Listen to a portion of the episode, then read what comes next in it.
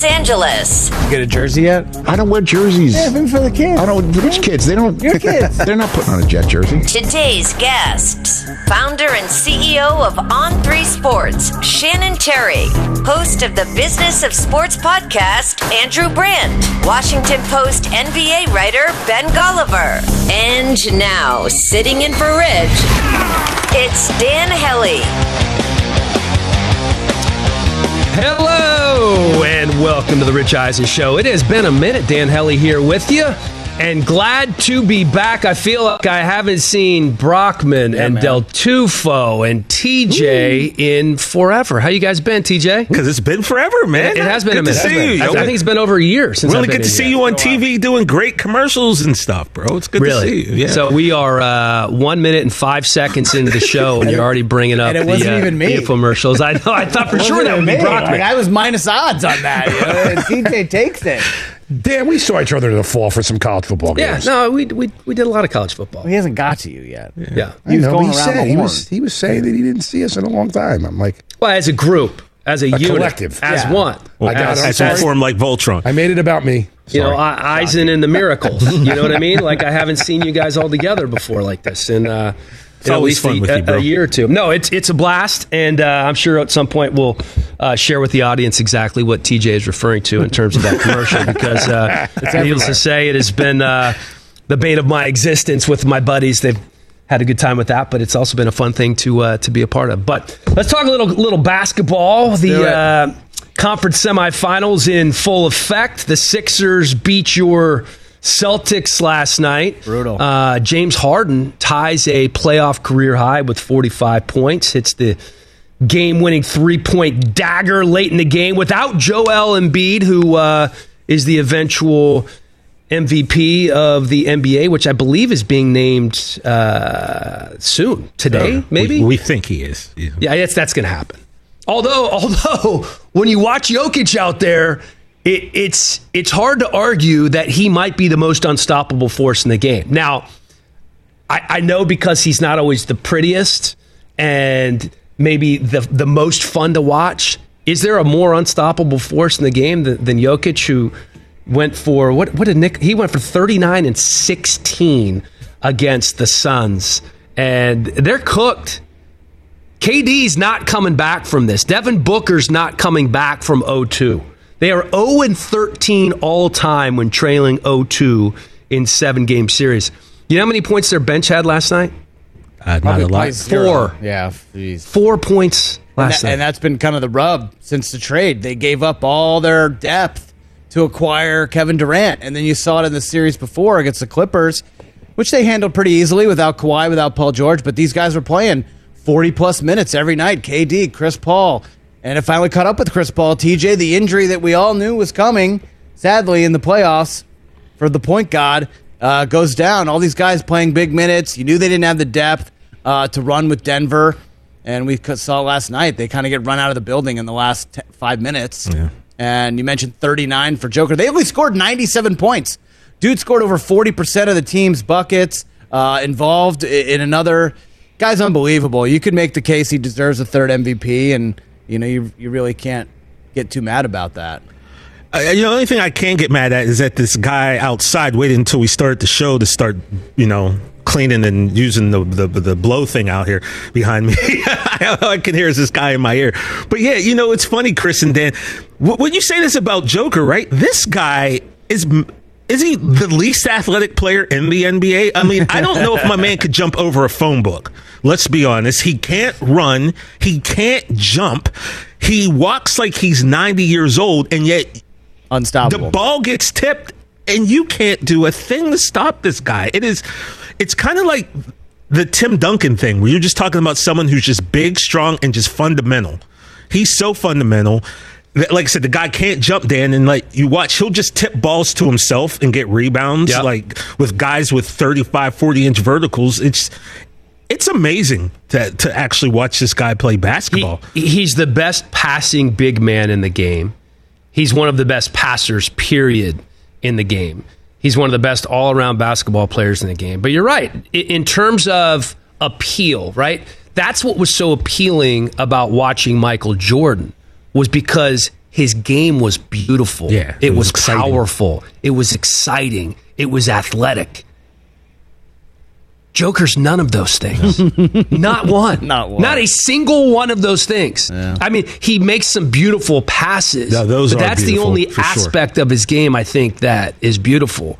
Um, Dude averaged a triple double this year, TJ. I know It's- it's nine insane. point nine point eight on the assists, so technically it Oh, doesn't you know go I down in always the round record up. book, but Yeah. I mean 25, 12, and 10 every single night. every night. Every single night. He may be the greatest passing big man ever. Is that are we doing our Arvydas a disservice? I, you know, I three years ago, Dan, when that argument started about being the best passing big man, I was like, "Well, there's Sabonis, there's Sabonis, there's Sabonis." Now, I, I think, yeah, I think it's safe to say he he's kind of past. He's Sabonis. center who averaged 10 assists a game. Yeah, It's, not something that happens in today's NBA, and this guy makes it look so effortless. And the depth of Denver, I mean, I, I think, and there's the way that Boston looked last night. Why isn't Denver being talked about as the title favorite? I, I, I think they will be soon, and I think that's the other thing because we're going to talk about this for the next three hours, but we're going to, of course, delve deeper into the Lakers and Golden State, Yep. and that's the series that has garnered so much attention and that will continue to do so uh, for I don't know the next six, possibly seven games between those two teams. But what we have forgotten about is that this is just the Western Conference semifinals. Yeah. And whoever wins that series is most likely going to have to play Denver and then is going to have another series if they make it to the NBA Finals.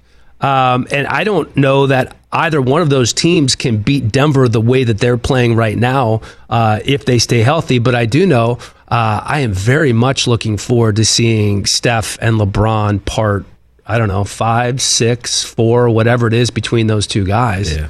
you can make the argument. I've heard this all day on Sports Talk Radio, and so please keep me from doing this today. I don't want to get into the hey, if LeBron wins another one, is, Oh, no, is he better than. MJ? Oh, like, I. I mean, that, that- it's like it's forever. How about this one? It's forever. If the Warriors go back to back, Steph passes LeBron on the all time list.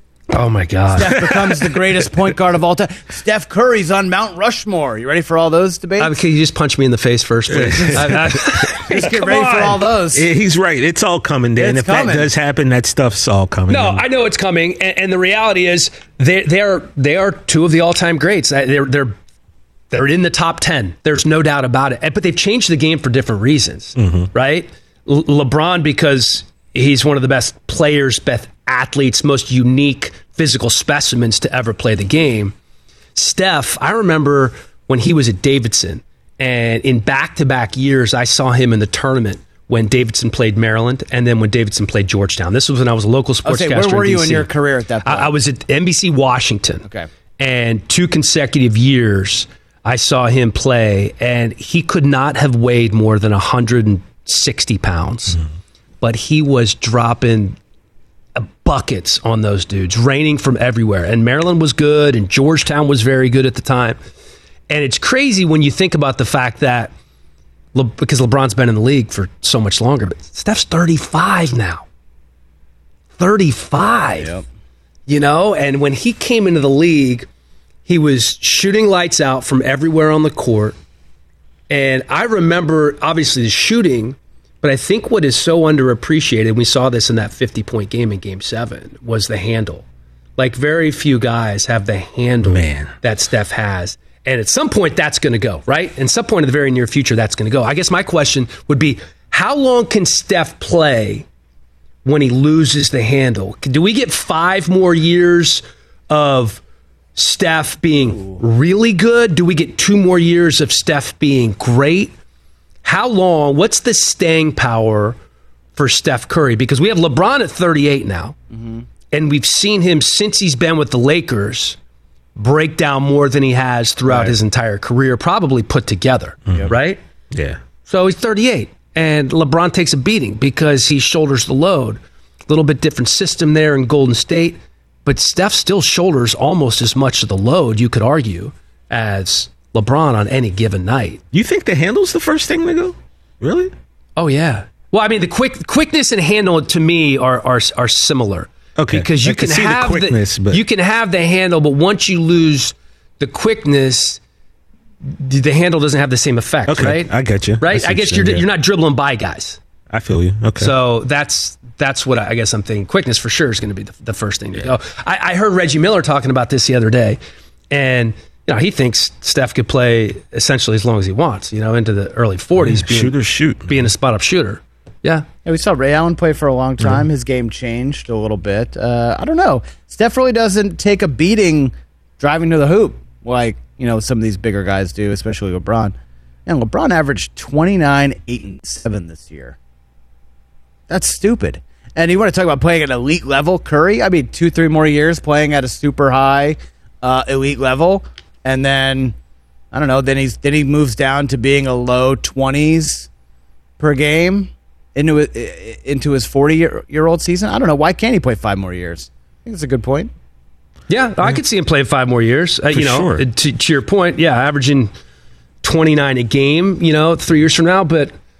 The way that they move the ball, the way that that system works, if they can continue to add some pieces and, and take a little bit, you know, I don't know if, if Jordan Poole's the answer. I would say they need him. They need Jordan Poole to start playing like a thirty million dollar player. Yeah, which which he hasn't really done. yeah, he's been Uh, awful in the playoffs. I mean, it, it is there a bigger crapshoot in the in the postseason than Jordan Poole in terms of knowing what you're going to get on any given night? Like that's what scares me with Jordan Poole. Um, no, I'm I'm looking forward to that one. Tickets aren't cheap. We were just looking at that before the show. Uh, the the get in ticket uh, in the Bay Area tonight. What seven hundred dollars? Uh, you know, average with seven hundred. Get in, you get about three. Three bills will get you in the building, but you'll be in the last row. You'll be up top with the clouds. Yeah, might be a little might be a little rich for my blood. Uh, Lakers at Golden State tonight. We have the Heat and the Knicks. Uh, not not nearly not nearly as sexy to me that one. I don't. That's I don't just kind of a '90s throwback. Throwback, yep. You know, black and blue, bruising Van Gundy hanging on Alonzo Mourning's leg series. Low scoring, uh, high super low scoring. Yeah. You know, the under hit in game one. Uh, the biggest thing is is Jimmy Butler going to play tonight? You know, rolled that ankle. Yeah, pretty bad ankle roll. Josh Hart stepped on his foot, rolled pretty bad, and didn't do anything in the last five minutes. Just basically a decoy out there. Uh, and and you know the Knicks didn't do anything to take advantage of that. Kind of gave the game away. Um, I don't really think he needs to play. Miami did what they needed to do. Yeah, They- stole a game. They stole game one. They have home court now. Um, maybe give Jimmy a couple days off here to rest up for games three and four at home. Yeah, supposedly his ankle swelled up to what I read the size of a baseball, and you know, so It was really nasty. If that's the case, then you might be right. You you did what you needed to do. You went in there and you you stole a game on the road. Maybe, but you know, Jimmy Butler is a baller, man, and uh, I can't imagine him getting word from the team that like, "Hey, Jimmy, we're going to sit you out tonight." I don't know how well that would go over. Yeah, that's you probably know? a bleep no response. yeah, I- I don't know in that situation if you really give him a choice because you, you you need him to be at least you know what 80 90 percent. Uh, yeah, don't even give him a forward. choice. Like, yeah. put him on the plane. Like, he shouldn't even be in New York State tonight. you say, what you say? You just should have shipped him home. yeah, like, like, like, hey, Jimmy, you're going home. No, I'm not. Yes, you are. You're going home. Like, Pat Riley just escort him to the PJ and go back to Did they do the Mr. T A-Team thing? They Beach. they spiked his milk or his, they spiked his big face Right. coffee and then got him on the plane and he woke up That's and he's I meant. you know We- on Star Island somewhere. We we need playoff Jimmy. We don't need seventy five percent Jimmy, No. right? No. So we're also uh, two days removed from uh, what has been called a relatively weak NFL draft. Still a lot to chew on, so we're going to be getting into that a little bit more. Twelve quarterbacks drafted in the first five rounds, the most in the modern era. Being an SEC guy, I'm proud to say that five of those came from the SEC, uh, which is the most ever. Uh, three quarterbacks in the first four picks. couple of running backs go. I think everybody expected Robinson uh, to go early. Gibbs was somewhat of a surprise. 43 trades completed over the course of seven rounds. Love that. Um, everybody coming out with their draft grades, which is somewhat impossible to do, I think, at this point. So the grades are based solely on uh, projections and where guys were drafted and who dropped and did you get a good deal. And I think for the most part, um, everybody can agree that the the Eagles, Texans, and Seahawks did a nice job. I think the Seahawks aren't being talked about um, as much with potentially the best corner in Witherspoon and the best wide receiver and uh, Jaxon Smith-Njigba, Yeah. uh, and then I think a starting caliber running back in Zach Charbonnet out of UCLA. Yeah. Uh, I had the opportunity to call their uh, their season finale against Cal, um, and you know they they had some ballers on that team. Um, DTR and Charbonnet leading the way on offense, and I think Charbonnet is going to do some nice things in Seattle there. So we're going to get into that a little bit. the uh, I guess you could call it big NFL news of the day coming down uh, not that long ago. Jordan Love reaches a one year extension with the Green Bay Packers. Why is this a big deal? Well, because they didn't pick up his fifth year option. Instead, they give him a one year extension. Uh, for more money than the fifth year option, a couple million bucks more, uh, but less of a guarantee, at least in terms of injury guarantee, than the uh, the fifth year option would have been. So it's thirteen and a half million guaranteed, twenty two and a half million total uh, for the one year contract extension. So he's locked up for the next two years. Rob Demovsky, who covers the Green Bay Packers for ESPN, is going to join us here in a little bit to talk about uh, Jordan Love and the Packers draft, which was, uh, I, I, thought, a little bit uh, interesting. Um, they went in a couple directions that uh, maybe we didn't expect, but they also got some guys that they're very excited about. And the big question there in Green Bay is is how good is Jordan Love going to be? I don't think we know. He has one start under his belt. He's only really played in a couple of meaningful games in his career. I think uh, the Packers fans will be quick to point to the fact that uh, one Aaron Rodgers sat for three years before he got uh, meaningful time backing up Brett Favre. But this whole deal just has been fascinating to me. When Aaron Rodgers comes in and Favre does what he does, and then 15 years later, you have Aaron Rodgers doing essentially the same thing, so going bizarre. to the same team, so trying to achieve the same thing that he did. Um, I, I, I mean, that to me, if not the biggest storyline going into the NFL season, um, and above the fold, to use an old uh, newspaper phrase headline for sure. Um, I like I like the pieces the Jets have. I like the wide receivers they have. I like the the running back they have. Um, I, I don't know. I, I, don't know. I don't know if I'm all in on on Aaron Rodgers the last year. You know, just kind of the way. The way I, if things go south for two or three games with the Jets, it's going to go bad quickly. Is Aaron Rodgers the guy to pull you out of the abyss? I don't know if he's that dude anymore. And I'm not talking about from a physical standpoint. I'm talking about from a mental standpoint. Maybe I don't know. He's been saying all the right things. He's been you know showing his face everywhere. He's at Madison Square Garden uh, for Rangers and Knicks playoff games. He's certainly out there. He's enjoying kind of being a New Yorker right now. Uh, saw him at minicamp that makes some throws. I don't know. I- am not sure. They have the sixth best Super Bowl odds, mm-hmm. which seems insane. This is probably the most hype the Jets have ever had heading into a season. Um, you know, everyone said, hey, they're a quarterback away. This is a great roster. You know, they had the offensive and defensive rookies of the year, and now you get Aaron Rodgers, but Aaron Rodgers didn't look that great last year. Was it because he was injured, or is he just slipping because he's going to turn 40 during the season?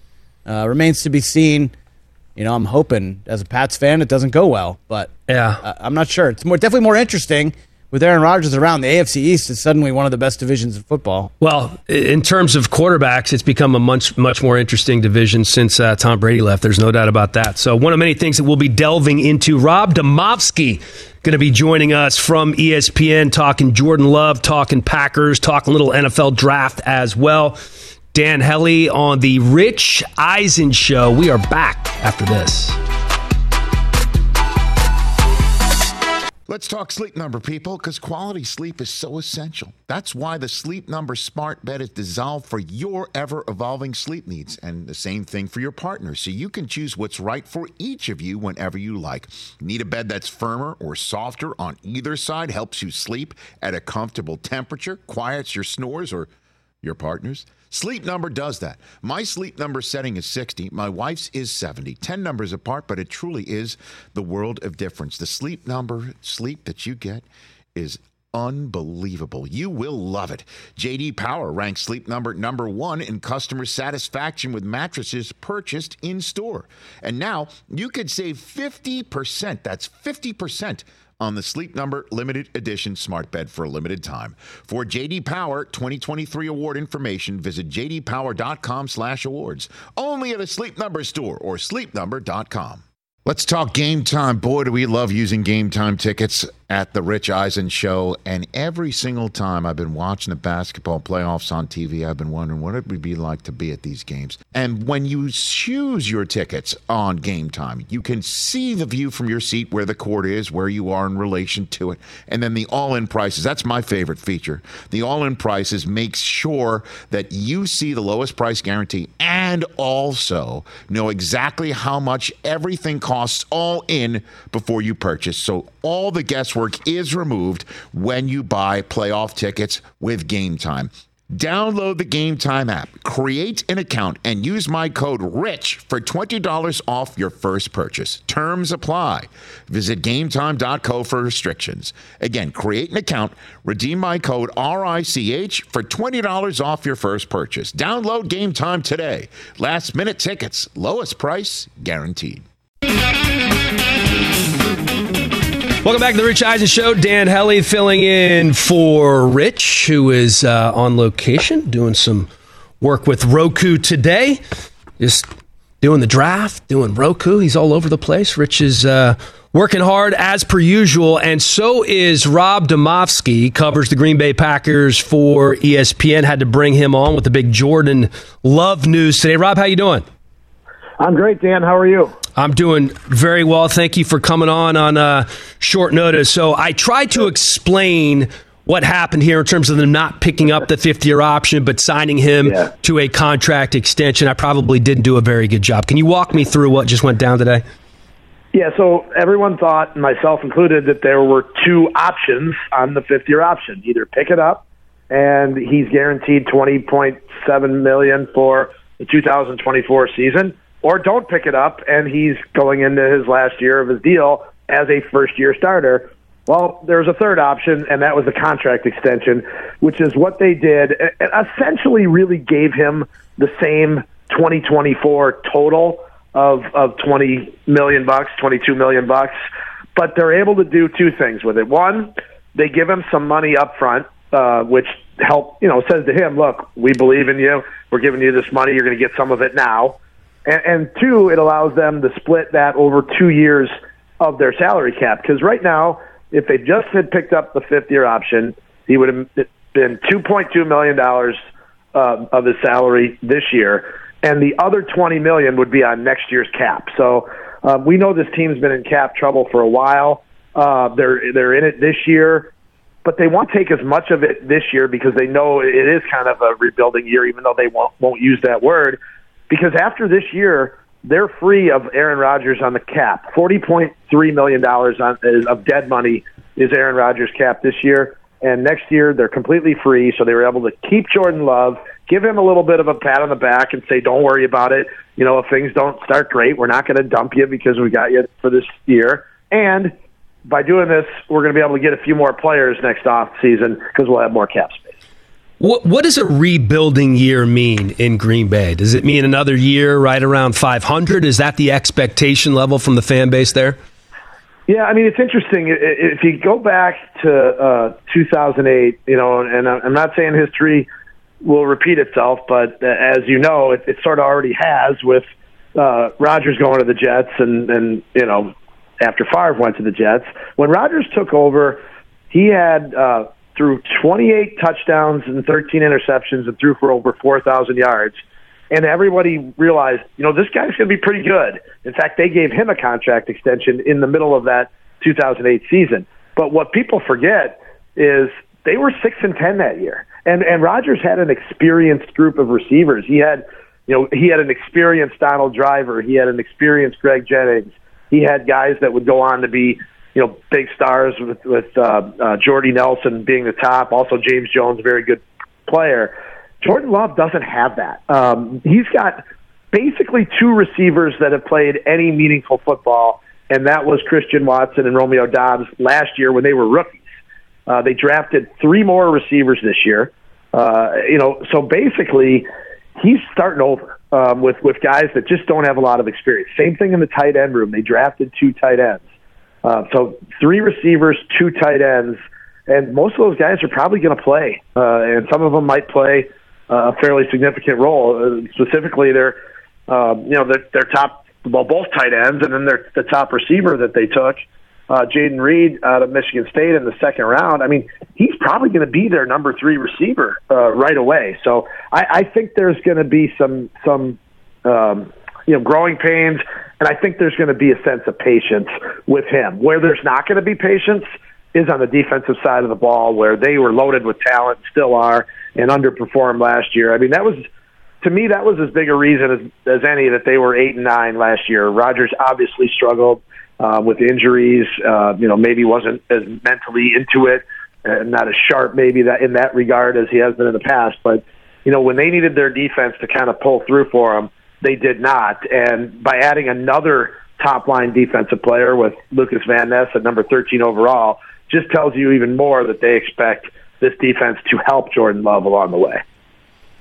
We sensed from the Packer fan base that they were ready to move on from from Aaron Rodgers. What I haven't gotten a sense for is is that fair to say? Is that accurate? I think that's fair. Yeah, I think that's accurate. Yeah. What I haven't gotten a sense for is the confidence level in Jordan Love at this point. Yeah. What, what is the expectation level for him? Because to your point, I, I had actually forgotten that they went six and ten in A Rod's first Yeah. year. I just remember his, his brilliance very early on, and I think it was Yeah. easy for everybody to see the potential and how good he was already the minute he stepped onto the field there. We just don't have that feeling or knowledge about Jordan Love at this point, and I'm sure he can turn heads. Right? If it, so, if they go six and ten or seven and ten, then Yeah. and Jordan Love shows promise. That that's uh, the fan base is happy at that point. I would imagine. I would say so. Yeah. What what what people don't have, um, uh, people on the outside and us in the media included, we don't have what what we had in 2007 when Rodgers was the third year backup and they played a game down in Dallas in late November. And Favre got hurt early, like first quarter early, and uh, they were down big. Rodgers came in, and he, they didn't win the game, but it was it was a sign. Rodgers was really really good in that game, really productive, made some big time throws, and and uh, you know not that it was a full game, but it was three quarters of a game. Uh, I remember, you know, it's easy for Mike McCarthy to say this now, but but he said this many many times over the years that when they got on the plane leaving Dallas that night, it was a Thursday night game. Uh, he and Ted Thompson said they felt like they had they knew what they had and they they could move on if if that was the end for Brett, and they knew it. I don't think that we have that sense. We we have one start in 2021 at Kansas City, and and quite frankly, Jordan Love wasn't ready. Really hard situation. Obviously, playing a really good team on the road at Arrowhead. And if you remember, that was the week uh, of the COVID deal with Rodgers when uh, that's the reason obviously Love played was Rodgers had- tested positive for COVID, and it wasn't just that. But do you remember Dan all the just the the distraction and the the hoopla over the immunization vaccination thing? I mean, that was a really hard week for him. Uh, and, and then we saw last year in Philadelphia, almost almost um, I guess it would have been 15 years to the day of that Dallas game uh, that Rodgers played, and Jordan Love got to play the fourth quarter in Philadelphia. Similar situation. They were down a couple of touchdowns. Love came in, played two series, led a touchdown drive and a field goal drive. Uh, they lost, still lost the game by double digits.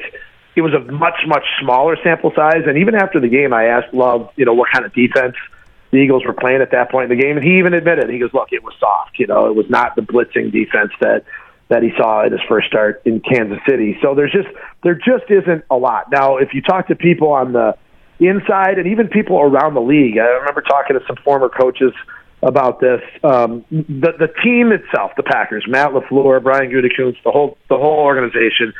They have a lot more to work with uh, on Love than what we do. Um, we don't see practice during the regular season other than to walk into their the practice facility, take attendance, and then they kick us out.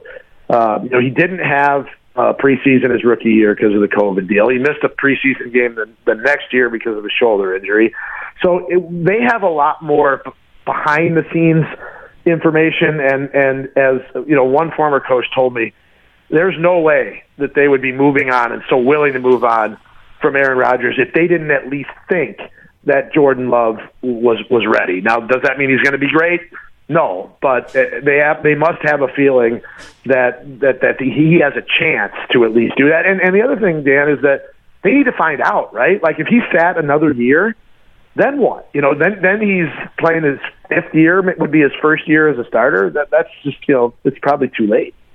It was kind of a no brainer that uh, you had to move on from Rodgers and see what you had in Jordan Love. I mean, there's so many different scenarios here, right? He has a great season. They decide to pay him early, like they did with Aaron Rodgers, so they don't, yeah. uh, you know, they're not on the hook for a $250 million contract after the season.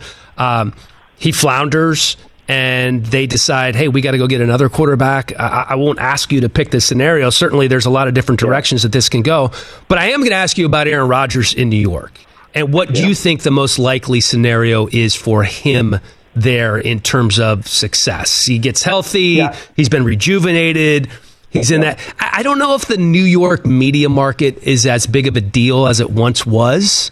Um, yeah, I totally agree with that. You know, I totally like I, I think that. that's an old tired yeah. narrative because it was. Listen, I'm from yeah. Washington, D.C. I was a local reporter there for a long time before I went to NFL Network. And that was a tough market, but it wasn't as tough yeah. as Philly. It wasn't as tough right. as DC, and it was very different yeah. than a place like Green Bay or Nashville that didn't have as many media members, right? But well, I, here's the thing actually about the, that I think is a misconception about about Green Bay is that there's actually uh, it's it's the only thing here the whole state i mean at every wednesday at aaron rodgers locker there's 30 plus reporters standing around there like the packers beat reporters have a bigger traveling corps than like chicago's group or uh, Detroit's group. I mean, so there is that sense, and I've always become, been a little defensive about it because I think there is a little bit of that misconception. Now, I think the difference is that maybe the Packers market is is more about football and less about like it's more the beat writer driven than it is columnist driven. You know, mm-hmm. there's maybe not as much opinion um, out there, uh, and and I also think that um, again, this is my perception from the outside. So tell me if I'm wrong. Sometimes the headlines in in the tabloids in New York don't necessarily match the story, right? Right. Like, I mean, they go for the big the big headline, which I I think they're hilarious. I love. I every couple of weeks I go on the Daily News and the Post and just look at the covers because I think the headline writers are outstanding.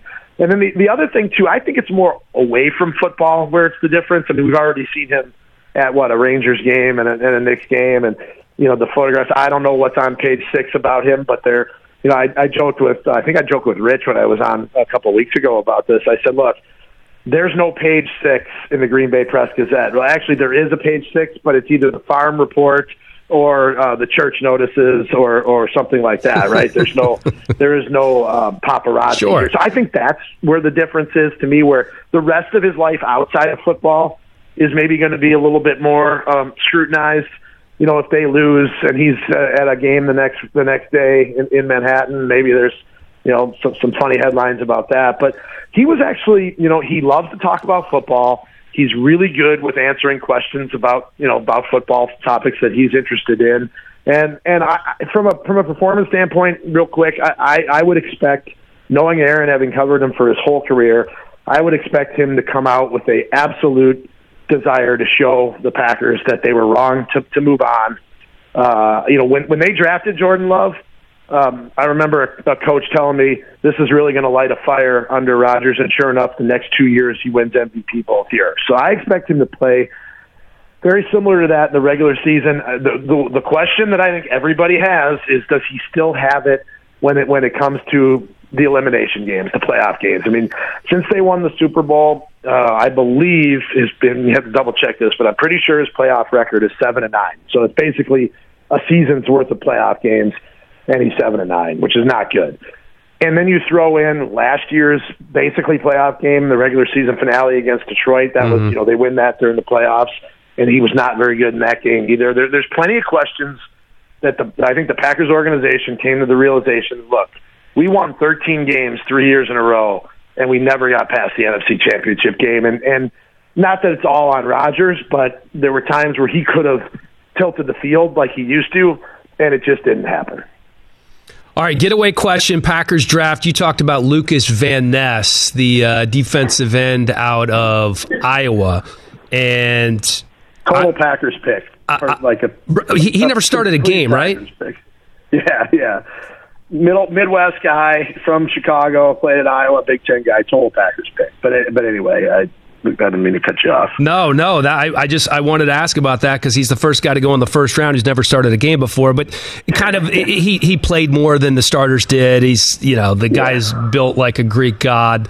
Um, it's going to be interesting to see how he pans out. It, was there anybody else in the draft that was a surprise or uh, garnered a lot of attention there? I mean, for me, it was Sean Clifford in the fifth round, the quarterback out of Penn State, who's the guy who actually beat out Will Levis at Penn State and twice. forced Levis twice, to transfer, right? Did, yeah. Yeah, twice, two seasons. Um, look, I, I don't know a ton about Clifford. I, I knew they would take a quarterback. In fact, I wouldn't have been surprised if they took two when Rodgers took over in 08. They drafted Brian Brohm in the second and Matt Flynn in the seventh. Obviously, we know how that worked out. Flynn became a better player.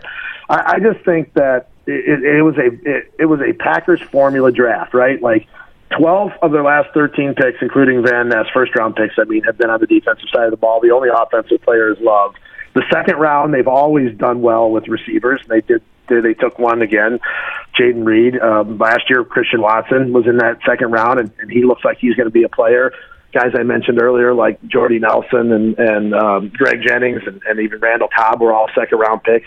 So it sort of just followed the formula that this organization, uh, you know, sort, sort of does, and it doesn't necessarily man, matter who the GM is. Uh, they've changed GMs; they've all come from the Ron Wolf uh, scouting tree, and they just sort of operate the way they do. And you know, there, there's going to be young guys that may, that that get a chance to play. Every draft pick they had last year, I believe every one of them made the team. They now they didn't have 13 like they did this year, but like they were a good team. They were coming off a 13 win season and they kept all their draft picks because that's how they operate. They're a draft and develop type team. And, you know, they're going to need last year's draft class to play even better than it did, and then hopes that this year's draft class can, can sort of follow suit. But uh, I would just say for the draft, it's, it's like the, it's the formula. Like, that's just, if you look up a Packers prototypical draft, this is what it is a defensive front seven guy in, in the first round, and then some skill position guys sprinkled in. Yeah, it, it, was a typical Packers draft, no doubt about that. I did lie. I said that was a getaway question. Have to ask you about Matt LaFleur. I've known him since his yeah. days in Washington and his cup yeah. of coffee in Tennessee. You know, he he's been lucky enough to have peak A Rod there to go 47 yeah. and 19 over his time there. And that record obviously is uh, not going to be quite as good, at least for yeah. a year or so. But is there anybody who's breath- breathing a bigger sigh of relief to be able to just kind of move on and move forward than, than Matt LaFleur? You know, it's interesting because he's in an interesting position, right? He even said, and I thought this was uh, really interesting and honest from him. You know, when not that anybody in the organization was publicly trashing Rodgers, but but he said, "Look, I, I just want to say this about Aaron Rodgers. He made a lot of people around here a lot of money right? Like, I mean, he might have been hard to deal with or whatever, but but these guys all got contract extensions, Gutekunst, Matt LaFleur, because of basically because of Rodgers. And um, you know, somebody uh, joked with him at the owners' meetings in Phoenix last month. He's like, "Well, now we'll finally get to see the Matt LaFleur offense, right?" And he he just said, "Like, why is everyone saying that?" And we're all saying that because we know Rodgers had a big influence over what they did, and and Lafleur maybe had to give you know compromise in some areas. So I, I just think I think we're going to learn a lot about Matt Lafleur as a coach. He he's he you know from being in Washington.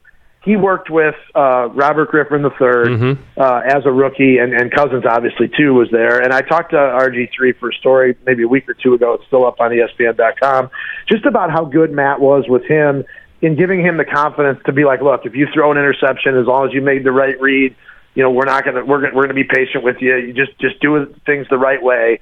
And I think Jordan Love is a quarterback who will who will do that, do things the right way, which meaning that's the way Matt Lafleur wants them. So, I, but I do think we're going to see, you know, a lot of what Matt Lafleur is all about because you know since since that year in Washington, he's worked with a lot of veterans. He had Ryan Tannehill in Tennessee. He had uh, Rodgers here. He had Matt Flynn for a couple of. I'm sorry, Matt Ryan for a couple of years in Atlanta. In fact, it's Ryan's MVP year, I believe, 2016. He was the quarterbacks coach. So it's been a while since he's really been the guy to work with a young quarterback, and, and I'm sure that's rejuvenated him a little bit. Rob, thanks so much, man. I kept you longer than I had planned to. Right. One of the best in the business. Been covering the Packers forever. Uh, currently covering them for ESPN.com. Listen, I've said this forever guys that are embedded that are in the market that's where you go to get your information my buddy john Keim there in washington Turron Davenport in nashville rob Demovsky in green bay Go read them. It's great stuff. Rob, have a great rest of your week, my friend. Thanks so much for coming on. Yeah, really appreciate it, Dan. We'll be seeing you. All right, man. Good stuff from uh, Rob Demovsky from ESPN.com. Jordan Love signing that uh, contract extension. Going to be interesting times there in Green Bay. I had forgotten, and that's what's so great about having these guys that have been covering the same team for so long, that they went 6 and 10 in A Rod's first year, but he showed such promise, they signed him to an early extension. Um, And this is something, you know, I, I've always been fascinated by the business of sports, which is why we're going to have Andrew Brandt and Shannon Terry on a little bit later. Andrew Brandt, of course, was in the Packers front office uh, for a long time, is going to be with us here in studio. He's in LA.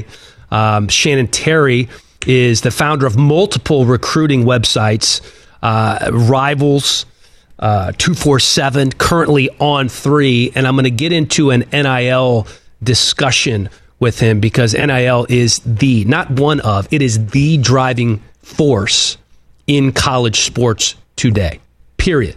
You have a big collective, a big group of donors who are going to pony up some cash.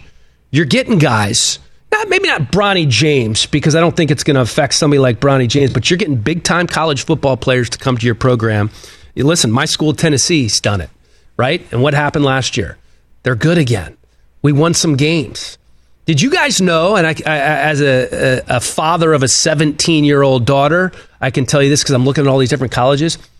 Tennessee's applications last year went up oh, by 43% because of one good college football season, because of one win over Alabama, how it goes. because of a highly rated nationally televised game with Georgia. You got all these kids in California and all these kids in the cold weather flyover states. They, they, they look, wow, that, that looks fun. I can't get into a school in California. Let me go try the SEC where it's a little bit easier. You I know know what we got to go to break, but like you mentioned the Georgia stats pre-show when we were talking about you know the mid-range for uh, Yeah. you know what the guys are pulling in. That's what back-to-back national titles does. You're right. Suddenly right. you're now pulling from a different uh, pool because kids want to go there because it looks fun. It's it's incredible. I could talk about this all day because I feel like it's what I do all the time. So I'll try not to do it because we have to go to commercial here. But uh, thank you again to Rob Demovsky from ESPN.com for coming on to break down the uh, Jordan Love situation and a whole lot more on the Packers draft. We're just getting started here on the Rich Eisen Show. You can call us 844 204 Rich. We're back after this. Afford Anything talks about how to avoid common pitfalls, how to refine your mental models, and how to think about how to think. Paula, while certainly you can mess up on a million dollars a year, it is far less likely than it is on $30,000 a year. Right. I would meet wonderful people that were struggling with a budget that was super tight. It was 100% you need to make more money. Make smarter choices and build a better life. Afford anything, wherever you listen. What's up, everyone? It's Reality Steve, your number one source for all things Bachelor Nation and reality TV. Every day, I'm giving you the behind the scenes juice and your info on all your Bachelor Nation stories and also interviewing some of your favorite reality stars. My name has been synonymous with spoilers, but I'm so much more than that. Give me a listen. The Reality Steve Podcast, part of the Bleav Network. Just search B L E A V on YouTube or wherever you listen. Welcome back to the Rich Eisen Show. Dan Hellie filling in. You can call us at 844-204-RICH. That's R-I-C-H, in case you were wondering. You can watch us on Roku channel. That's uh, channel 210. Listen to us on Sirius, Sirius channel 218, XM 202. Stream for free on the Odyssey app or odyssey.com. You can follow us on Twitter and Instagram at Rich Eisen Show at Dan Hellie on Instagram and Twitter, filling in today, or subscribe to the YouTube page, youtube.com slash Rich Eisen. All right, good spot by uh, Chris Brockman here a few moments ago. The uh, schedule for the new 12 team college football playoff uh, coming for the, what, 2025 season?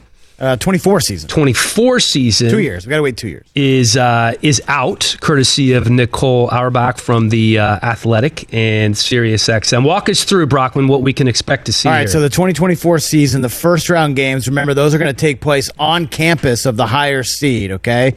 So those are going to be a Friday, December 20th, 2024, and uh, one game on that day, and then three games on Saturday, December 21st. Uh, according to Nicole, early afternoon, late afternoon, and evening, so nice and staggered. Then the quarterfinals, much to Rich's dismay, are still going to be on New Year's Eve. So we're going to have a Tuesday, December 31st game, and then a Wednesday, January 1st game. Uh, all the other games are going to be that day at the Peach Bowl, Rose Bowl, and the Sugar Bowl. So just one one New Year's Eve one, one New Year's Eve instead of two, like we've been doing with the uh, playoff in recent years.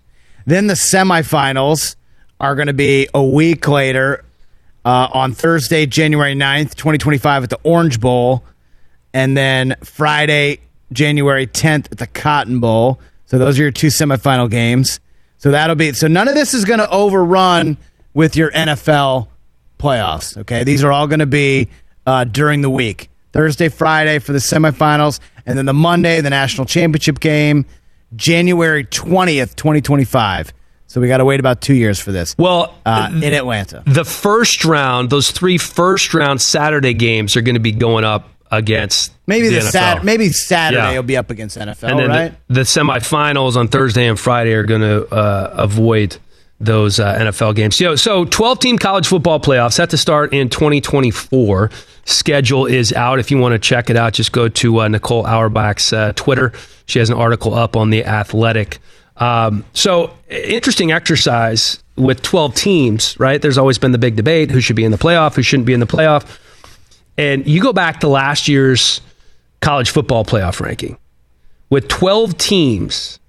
what do we got? You got Clemson in there at seven, Utah in at eight, Kansas State in at nine, SC at 10, Penn State 11, and Washington at 12. So the cutoff was uh, Florida State and Washington. Huskies are in, Noles are out.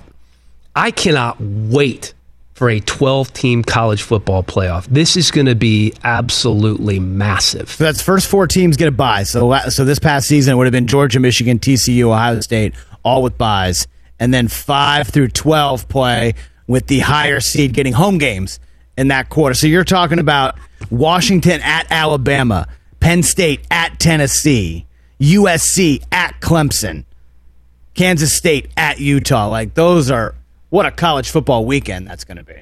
It's going to be incredible. I mean, and, and then to have starting the, the first round on December 20th, and then you go through the national championship game on January 20th. Whole month. And- yeah, I mean, I guess, listen, I mean, with the NIL money, which we're going to be talking about a little bit later, these are semi these are professional athletes at this point. I think we can all admit that. Um, you know, they they are taking some classes, but they're getting paid handsomely. A lot of them uh, to play football at a very high level, as they should be. The Rich Eisen Show Radio Network, sitting at the Rich Eisen Show desk, furnished by Grainger with supplies and solutions for every industry. Grainger has the right product for you. Call or click Grainger.com, or you can just stop by. Dan Hellie filling in with Brockman, Del Tufo, and TJ